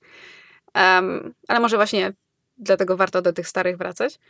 E, I jakby wychodzę z założenia, że zawsze warto wrócić, bo albo okaże się, że film, czy książka, czy dzieło, które lubiliśmy w dzieciństwie, wytrzymuje próbę czasu i jest nadal dziełem, które możemy uznać za wartościowe i, i jakby wpisać je na stałe w część naszego, że tak powiem, popkulturowego gobelinu, który prawda, nas, nas w jakiś sposób stworzył stał się częścią nas, albo możemy właśnie tak się rozszerzyć. Zamienił nas w popkulturowe gobliny. wow, dzięki. Ale tak. Um, albo możemy tak w pewnym sensie, znaczy ryzykujemy rozczarowanie, jeżeli się okaże, że dane dzieło nie, nie wytrzymało próby czasu, albo mieliśmy, e, nie zrozumieliśmy go w pełni, bo byliśmy zbyt młodzi, zwróciliśmy uwagę na inne elementy, albo nie zwróciliśmy uwagi, czy po prostu it wasn't that good. Zdarza się. I jasne, ten element rozczarowania nigdy nie jest fajny, ale z drugiej strony wydaje mi się, że zwłaszcza dla osób, które interesują się popkulturą i takich, które są w jakiś sposób zaangażowane, powiedzmy, społecznie, konfrontowanie tych naszych obecnych punktów widzenia, czy ideologii, czy jakichś myśli, czy, czy nie, moralności, które nam przyświecają, z tym, kim byliśmy, jak byliśmy mali, jak patrzyliśmy na pewne dzieła i co te dzieła mówią tak naprawdę, myślę, że jest ważne. Jasne, mogą towarzyszyć temu pewne, pewne skomplikowane emocje, zwłaszcza jeżeli coś, z czym mieliśmy związane bardzo silne wspomnienia z dzieciństwa, okazuje się, wiesz, hashtag problematic favorite, ale mimo tych, że tak powiem, średnio, średnio pozytywnych emocji, myślę, że jest to coś, co warto robić. Warto jest jakby te, te, te, te swoje niegdysiejsze um, opinie czy nastawienie re rewidować po czasie. A jak ty masz? Czekaj, ale zaczęła się od na dwoje babka wróżyła, a ja mam wrażenie, że to wszystko była tak, bo jedna potem z drugiej strony oglądam albo czytam coś, co kochałam w dzieciństwie i mam takie kurwa, co? Okej. Okay. I to, więc to jest właśnie, wiesz, to jest na dwoje babka wróżyła, to z jednej strony um, tak, e, wiesz, na, na, na, na chłodny rozsądek to jestem jakby... Jesteś za tym, żeby to robić. Tak, tak. a potem jak sama się rozczarowuję, to mam takie my. Okay. Smutna myśl. Więc to była bardzo rozbudowana odpowiedź, ale to nie była odpowiedź na pytanie z maila. Pytanie z maila była konkretnie, konkretnie. czy masz rzecz, do której boisz się wrócić? Och, mnóstwo. Um... Parę przykładów. Ojejku, no. Na przykład filmem, który na mnie kiedyś zrobił niesamowite wrażenie i ryczałam jak dziecko i strasznie mi zadziałał na wyobraźnię, był, był film Bicentennial Man. Człowiek przyszłości z Robinem mhm. Williamsem, gdzie on gra um, robota, który, że tak powiem, zyskuje świadomość i potem walczy o to, żeby być uznany za jakby za, za istotę, za, za, za człowieka, a nie za robota. Um, I to jest oparte po części na tekstach... Jednym odcinku Star Trek Next Generation. Chciałam powiedzieć na tekstach Asimowa, bo jakby wy, wy, wykorzystuje jego prawa um, robotyki. W sumie nie wiem, czy nie jest oparte na jakimś konkretnym tekście, no ale w każdym razie to było chyba moje pierwsze zetknięcie z prawami robotyki prosto z Asimowa. Um, i, I ten film zrobił na mnie niesamowite wrażenie. A z drugiej strony przez lata słyszałam o nim opinię pod tytułem, że wow, to jest kiczowaty film. I mam takie, ale, ale, ale feelings. Więc boję się do niego wrócić. Ale mam też przykład odwrotnej, żeby było śmieszniej, też związane z Robinem Williamsem, bo Robin Williams jest jakby dużą, um, dużą częścią mojego dzieciństwa e, i, był dla mnie bardzo, bardzo istotną postacią i w sumie jest, jest do dzisiaj. E, to było Jumanji, który był jednym z moich ulubionych filmów, jak, jak byłam mała, jak dorastałam i miałam nagrane go z, z kasety, znaczy ten na kasecie z, z telewizji na wideo, było nagrane nielegalnie e, i go sobie oglądałam. I wróciłam do niego parę, parę lat temu e, i skończyło się to tym, że napisałam 18-stronicową notkę na blogu, gdzie analizowałam ten, przeanalizowałam ten film na wszystkie możliwe sposoby i się okazało, że on nadal, że tak powiem, wytrzymuje próbę czasu i odkryłam w nim mnóstwo warstw, których e, i jakby interpretacji i, i spojrzeń na postaci, których wcześniej autentycznie nie byłabym w stanie mieć, bo po prostu nie miałam takiego bagażu doświadczeń i, i, i różnych spojrzeń na, na, na życie i na kwestie um, nie wiem, rodzicielstwa i, i dorosłości, czy dorastania i bycia dzieckiem i właśnie odpowiedzialności. Nie miałam też jakiejś takiej wiedzy filmowej, e, prawda, jakiejś takiej biblioteki e, odniesień, które, które twórcy robią i, i powrót do Jumanji okazał się absolutnie fantastycznym doświadczeniem z drugiej strony o tyle bolesnym, że, że wróciwszy po latach do oryginału i, i przekonawszy się o tym, jak bardzo mi się nadal podoba i ile w tym filmie widzę, to potem bolesne było zetknięcie się z sequelem, który teraz niedawno był, bo moim zdaniem twórcy jakby ja, mam bardzo duży problem z tym nowym Jumanji, bo jakby ludzie mówią, że to jest fajny, rozrywkowy film i że oni wzięli jakby ducha oryginału i zrobili z tego coś swojego, a ja mam takie nie! Twórcy nowego Jumanji nie zrozumieli oryginalnego Jumanji. Welcome to my TED Talk. um, więc tak, no, emocje są różne. A jak to było u ciebie, Krzysztofie? Znaczy, ja się zgadzam się z twoją, z twoją wyjściową tezą, że, że warto się konfrontować ze starymi upodobaniami i, i warto wracać, żeby, żeby się przekonać, czy, czy wciąż coś lubimy, czy, czy nie lubimy.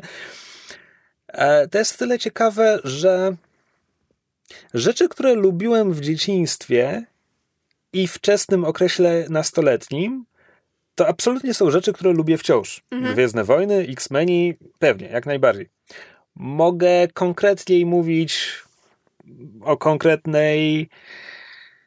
Nie wiem, Powrót Jedi był moim ulubionym epizodem e, jako dziecko. Teraz, jak do niego powróciłem, to mam taki Jezus Maria, to jest, to jest pół filmu i to niezbyt dobre pół.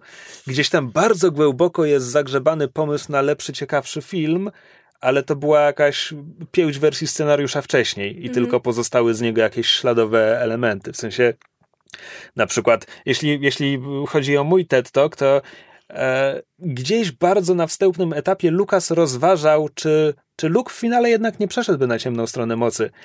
I gdzieś bardzo głęboko w powrocie Jedi są zakodowane rzeczy, na takim bardzo prostym poziomie. Luke, kiedy się pojawia, jest cały na czarno. Kto chodzi na czarno w tych filmach? Ci źli. Pierwsze co robi, poddusza kogoś mocą. Kto dusi mocą? Darth Vader. To mi sugeruje, że gdzieś tam było takie, że mieliśmy się zastanawiać, czy on w tym finale może naprawdę przejść na ciemną stronę mocy. Już patrzę, że George Lucas miał wersję scenariusza, gdzie on faktycznie to zrobił.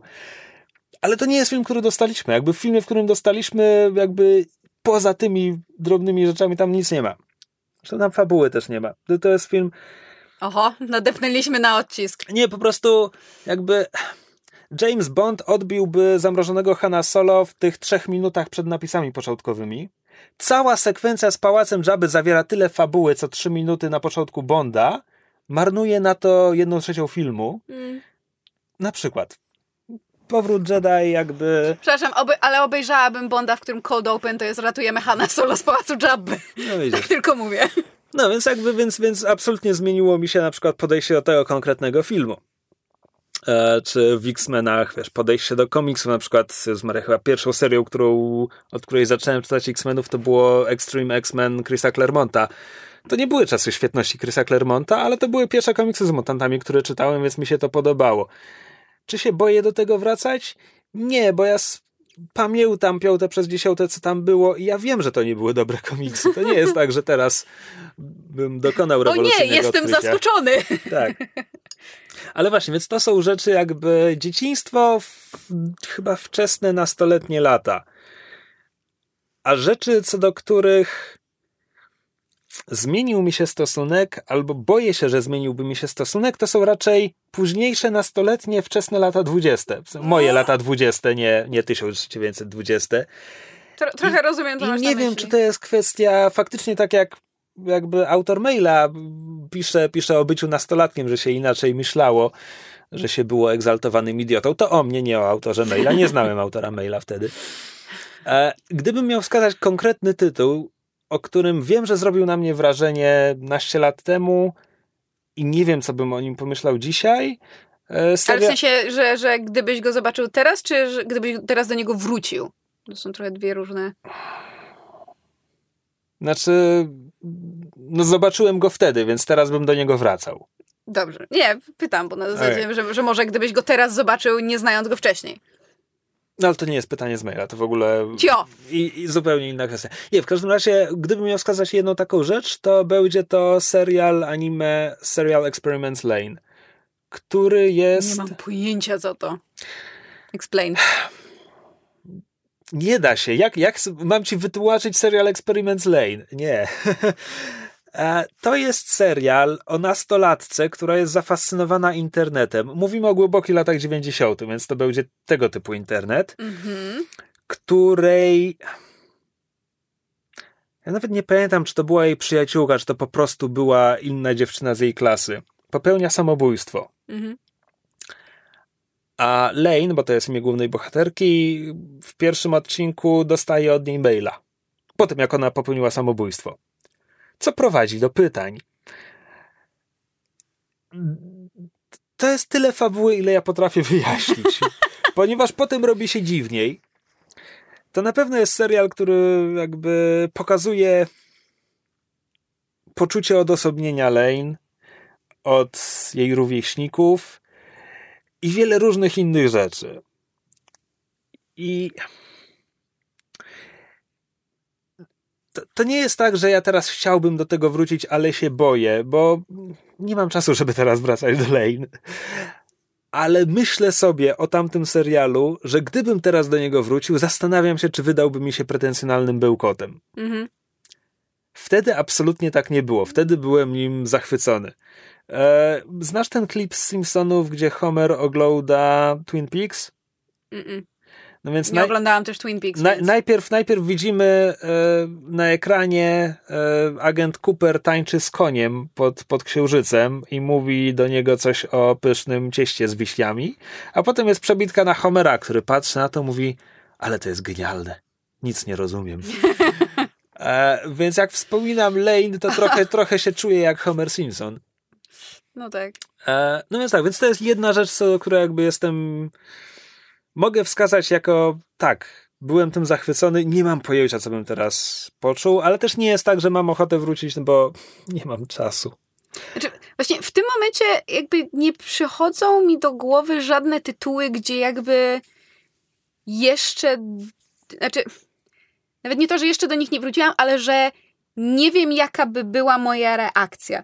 Bo są na przykład takie dzieła, gdzie, do których nie wróciłam po latach, ale już wiem, co o nich myślę teraz, więc jakby wracanie do nich prawdopodobnie nic nie zmieni, raczej mnie tylko w tym utwierdzi. Na przykład tutaj przykładem a propos nastoletności durnej i chmurnej jest dla mnie Ahaja, którą ja się zaczytywałam jako nastolatka kompletnie nieironicznie, będąc absolutnie zakochana w tych książkach. Nawet jako nastolatek podobała mi się jedna trzecia tej książki. Która? Wirus, y, znaczy ten Virion, nie, czekaj, jak to było? No ten, ten, ten skryba i ten, ten oszust. Tak, dobrze, tak, dobrze. Absolutnie absolutnie nie wirus, nie. Nie, przepraszam, po, pomyliły mi się imiona. E, autentycznie nie pamiętam, jak oni się nazywali. Pamiętam... E, Sirius, oszust to był Sirius, ale skryby nie pamiętam. jak to jest być skrybą? Dobrze czy niedobrze? E, e, więc tak, a ją się zaczytywałam jakby kompletnie nie, nie Ale czy to jest tak, że teraz boisz się do niej wrócić? Czy po prostu nie masz ochoty?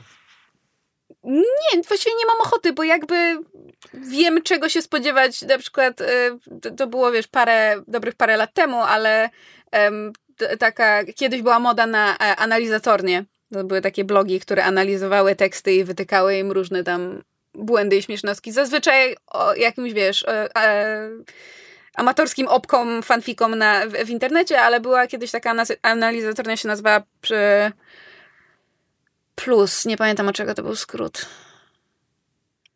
Przyczajone, przyczajone coś tam, ukryty słownik. Przy, przyczajona logika, ukryty słownik, o, tak. Um, I tam dziewczyny zan, z, zanalizowały pierwszy rozdział Ahai. I, znaczy ja oczywiście lałam po nogach, bo, bo dziewczyny były bardzo zabawne i, i cudownie wytykały te, te błędy i akurat, znaczy błędy i te, wiesz, po prostu kompletne nimfomanie tego. Znaczy nie nimfomanie. Jak jest mie, mięski odpowiednik nimfomanii? That thing. Um, i, I jakby tak jak normalnie nie lubiłam, jak analizatornie się brały za publikowane dzieła, bo jakby uważam, że od tego jest krytyka literacka, to w wypadku Ahai nie miałam takich obiekcji. E, I jakby czytając wtedy uwagi dziewczyn naniesione jakby na oryginalny tekst, czytając ten oryginalny tekst miałam takie wow, this was porn. to po prostu, wiesz, badly written porn. E, więc nie czuję potrzeby do Ahai wrócić. Nadal mam wszystkie, wszystkie tomy, te, które, które kupiłam, mam gdzieś na półce i patrzę na nim z takim o, bless. E, ale jakby dokładnie z drugiej strony, jak byłam nastolatką, to znaczy właśnie nie nastolatką, bo to już było na początku studiów, e, spędziłam jedne wakacje czytając wszystkie trzy tomy trylogii Cushiela Jacqueline Carey, które też nominalnie są kind of like porn, basically. E, i, I wiesz, i byłam nimi zachwycona na zasadzie wow, intryga, polityka, seksy, sadomaso, w ogóle wszystko, czego tu nie ma.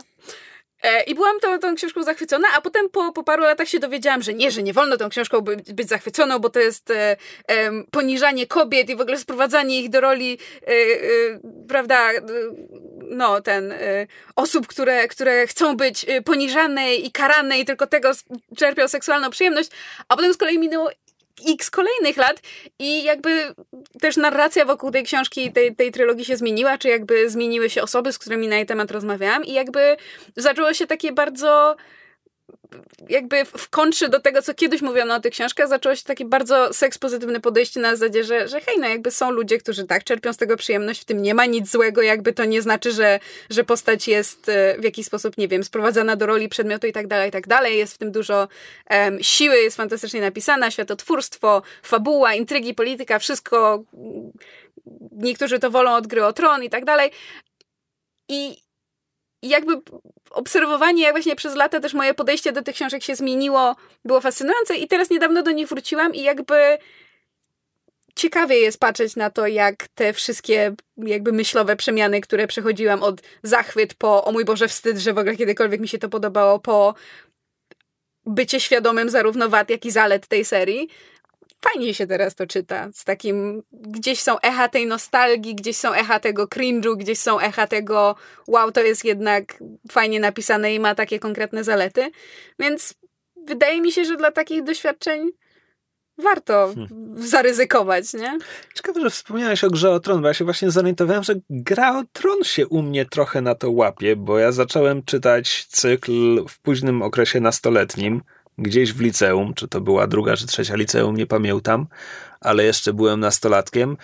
E, no i to jest cykl, do, do, którego jakby mój stosunek się zmienił, bo, hmm. bo byłem mocno czołobitny wobec Martina, a teraz nie jestem. No ja mam to samo ale, z ale to nie, nie, jest, Ale to nie jest tak, że, że jestem, że się wstydzę tego, że mi się to wtedy podobało. Nie? Znaczy, wciąż mi się podoba, to po prostu nie jest dzieło sztuki.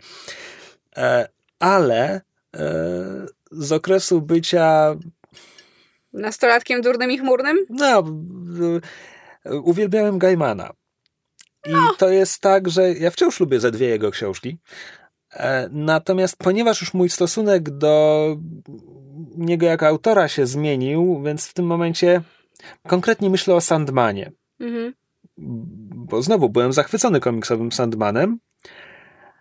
I teraz na przykład nie wiem, czy wracają, gdybym teraz wrócił do Sandmana, czy też wydałby mi się napompowanym i, i napuszonym, nie ten, nie, nie zasługującym na, na swój kultowy status, czy może na przykład to by się obroniło, tak jak nie bronią się no właściwie wszystko, co Gaiman napisał po amerykańskich bogach.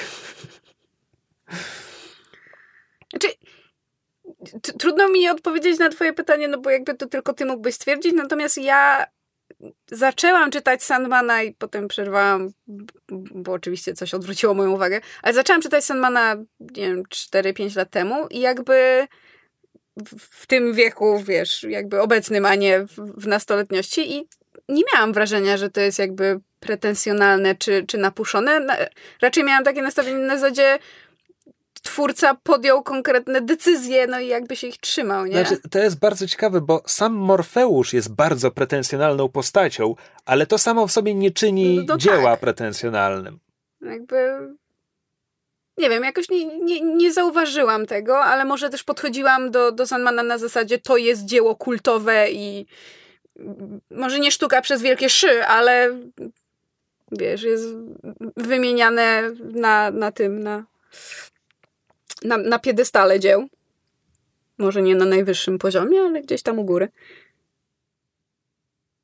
Więc tak, jak, jak słyszycie, mamy, mamy dużo różnych takich dzieł i pewnie jakbym się nad tym zastanowiła i autentycznie wystarczy, żebym spojrzała na swoją półkę A z filmami bez książkami, natychmiast by mi przyszły do głowy kolejne tytuły, bo to tak działa.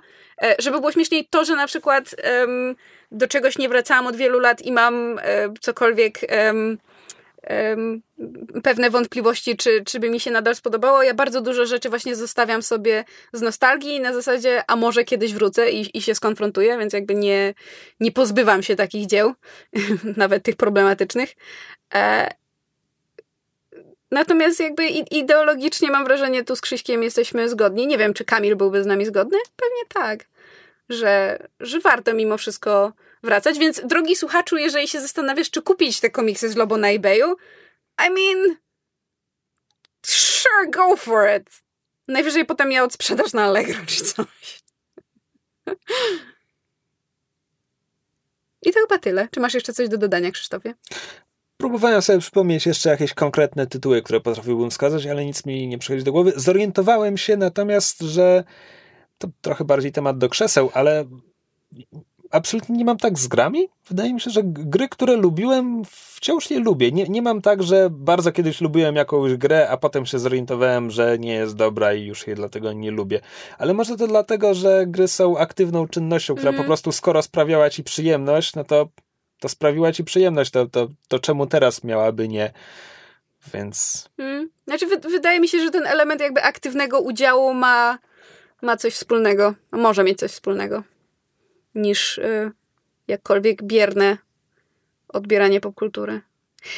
W sumie jestem ciekawa, czy można by prześledzić jakąś taką zasadniczą różnicę pomiędzy odbiorem właśnie na przykład książek a filmów.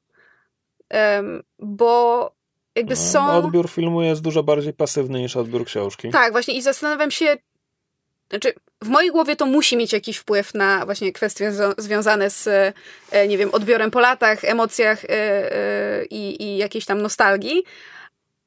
Ale zastanawiam się, jak, jak duży może mieć wpływ. Na zasadzie, czy, czy na przykład z książką, z bohaterami książki jesteśmy bardziej emocjonalnie związani, bo właśnie to jest to, ten bardziej zaangażowany sposób odbierania kultury, gdzie, gdzie jakby wyobrażamy, całość istnieje w naszej głowie i jeżeli nagle się po latach okazuje, że to, co mieliśmy w głowie jest nie jest tym, co było na papierze, albo w jaki sposób teraz patrzymy na to inaczej, czy to nas jakby w środku bardziej boli? Może. Może.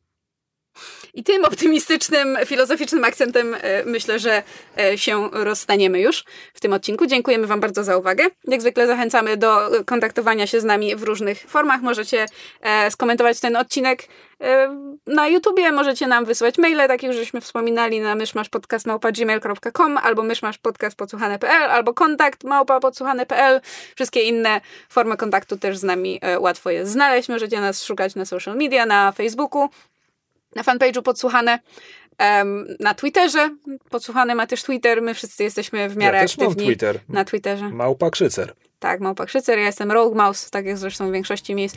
Kamil teraz na Twitterze już nie jest Lee podkreśnik Nox, tylko się zmienił na Kamborek, bo stwierdził, że musi tak bardziej profesjonalnie brzmieć.